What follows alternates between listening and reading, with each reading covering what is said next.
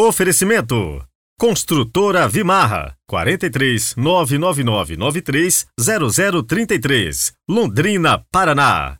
Grupo Predial Gestão e Contabilidade para Condomínios 3338 2055 Londrina.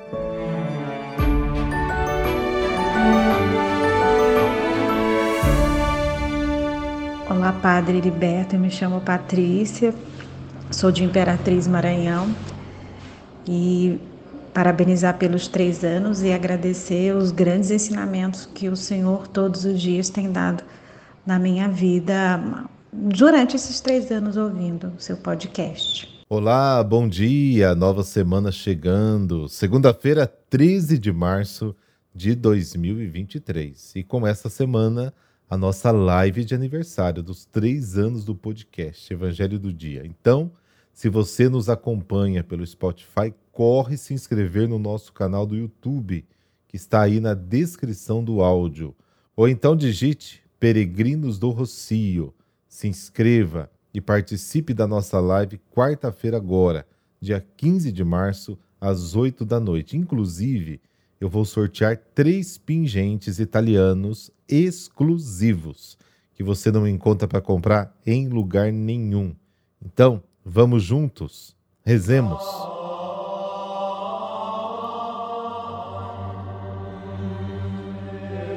Pelo sinal da Santa Cruz, livrai-nos Deus, nosso Senhor, dos nossos inimigos.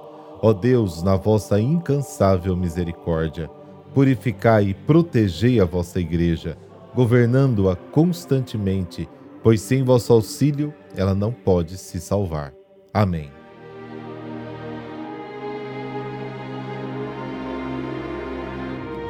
Lucas capítulo 4, versículos de 24 a 30. O Senhor esteja convosco, Ele está no meio de nós. Proclamação do Evangelho de Jesus Cristo segundo Lucas. Glória a vós, Senhor. Jesus, vindo a Nazaré, disse ao povo na sinagoga: Em verdade eu vos digo que nenhum profeta é bem recebido em sua pátria.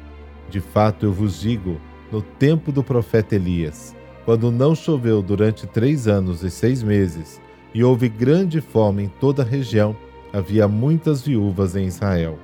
No entanto, a nenhuma delas foi enviado Elias, senão a uma viúva que vivia em Sarepta, na Sidônia. E no tempo do profeta Eliseu, havia muitos leprosos em Israel. Contudo, nenhum deles foi curado, mas sim Naamã, o sírio. Quando ouviram essas palavras de Jesus, todos na sinagoga ficaram furiosos. Levantaram-se e expulsaram da cidade. Levaram-no até o alto do monte sobre o qual a cidade estava construída, com a intenção de lançá-lo no precipício. Jesus, porém, passando pelo meio deles, continuou o seu caminho. Palavra da salvação. Glória a vós, Senhor.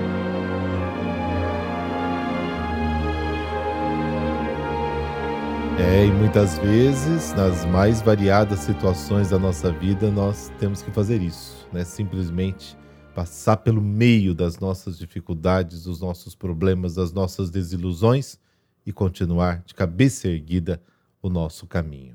Os habitantes de Nazaré querem um sinal que demonstre que Jesus é verdadeiramente o Salvador prometido. Eles esperam que Deus demonstre a missão do seu profeta de uma forma que os agrade. Eles tentam a Deus, mas a ação de Jesus não é influenciada pelo que os homens esperam. Ele só faz o que Deus, o que o Pai quer. O profeta não age por iniciativa própria, mas está disponível apenas para Deus, que o enviou. No Antigo Testamento, Deus ordenou que Elias e Eliseu trouxessem sua ajuda milagrosa não para os seus próprios compatriotas, mas para os pagãos estrangeiros. Deus distribui a sua salvação segundo a sua vontade inquestionável, porque a salvação é graça e não pode ser exigida por nenhum motivo e por ninguém. Jesus não se prova com milagres. Por isso, os habitantes de Nazaré se sentem no direito, ou mesmo obrigados, a condená-lo à morte como blasfemador. A punição da blasfêmia começava empurrando o infrator para trás, por meio das primeiras testemunhas, até que ele caísse no precipício. Toda a assembleia da sinagoga de Nazaré julga Jesus, o condena e tenta executar a sentença imediatamente. Anuncia-se o fracasso de Jesus no meio do seu povo. Ele será excluído da comunidade do seu povo, condenado como blasfemador e morto. Mas a hora da sua morte ainda não era aquela. Deus dispõe da sua vida e da sua morte. Nazaré será deixada para sempre. Jesus toma o caminho para outras terras. As testemunhas de suas grandes obras não serão seus concidadãos, mas os estrangeiros, os pagãos.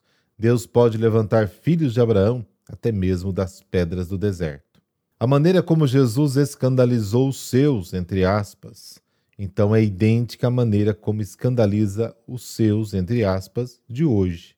A tentação de domesticar Cristo é de todos e sempre, mas Jesus não se deixa prender. Ou o acolhemos bem, ou ele simplesmente faz como fez em Nazaré. Parte.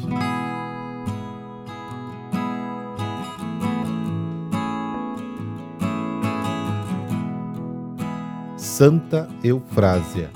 Eufrásia nasceu em Constantinopla, hoje Istambul, na Turquia, por volta de 380. Era filha única de pais ricos e convertidos ao cristianismo, parentes do então imperador romano Teodósio. Assim ela passou a infância e a juventude rodeada pelo luxo e prazeres da corte, que porém não a atraíam. De fato, sua mãe dedicava muito tempo ensinando-lhe o amor por Jesus e o horror ao pecado, e seus pais, ainda que com posses, viviam de forma humilde. Falecido o pai, o ambiente na corte passou a ser de interesseiros em relação a elas.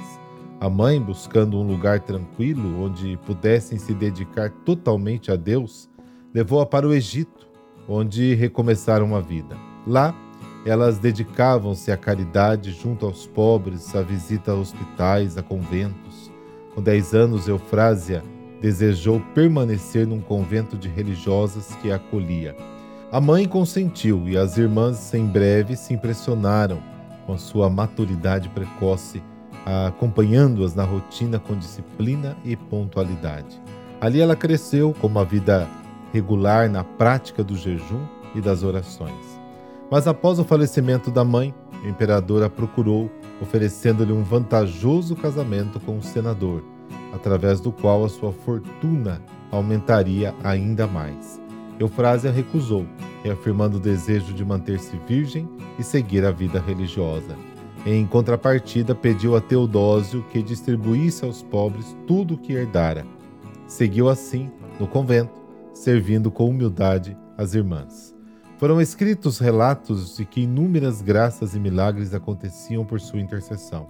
Por exemplo, a cura de um menino moribundo, quando ela fez sobre ele o sinal da cruz praticava um rigoroso jejum, passando sem comer dias inteiros e evitando carnes, ovos, leite e óleo. Jamais procurava vinho ou algo que lhe agradasse o paladar. Mas seus maiores desafios vieram de problemas no convento, como os desmandos de uma abadesa doentia e as acusações infundadas de uma irmã. No dia 12 de março de 412, a superiora teve uma visão avisando-a de que Eufrásia iria morrer e ser proclamada santa. Eufrásia acreditou, embora fosse jovem e nada sentisse de mal. Por isso pediu para receber os últimos sacramentos. No dia seguinte, efetivamente, ela começou a ter uma febre muito alta e faleceu, sendo sepultada no próprio convento. Senhor Deus, imutável e constante no vosso amor, dai-nos a graça de buscar por intercessão de Santa Eufrásia somente vos servir, sem desejar aparecer para o mundo ou alimentar o próprio orgulho, mas atentos à vida normal dos irmãos, percebermos as suas necessidades e servi-los a partir da sincera comunhão convosco. Amém. Abençoe-vos o Deus Todo-Poderoso, Pai, Filho e Espírito Santo. Amém. Ótima semana para você e um dia abençoado para toda a sua família.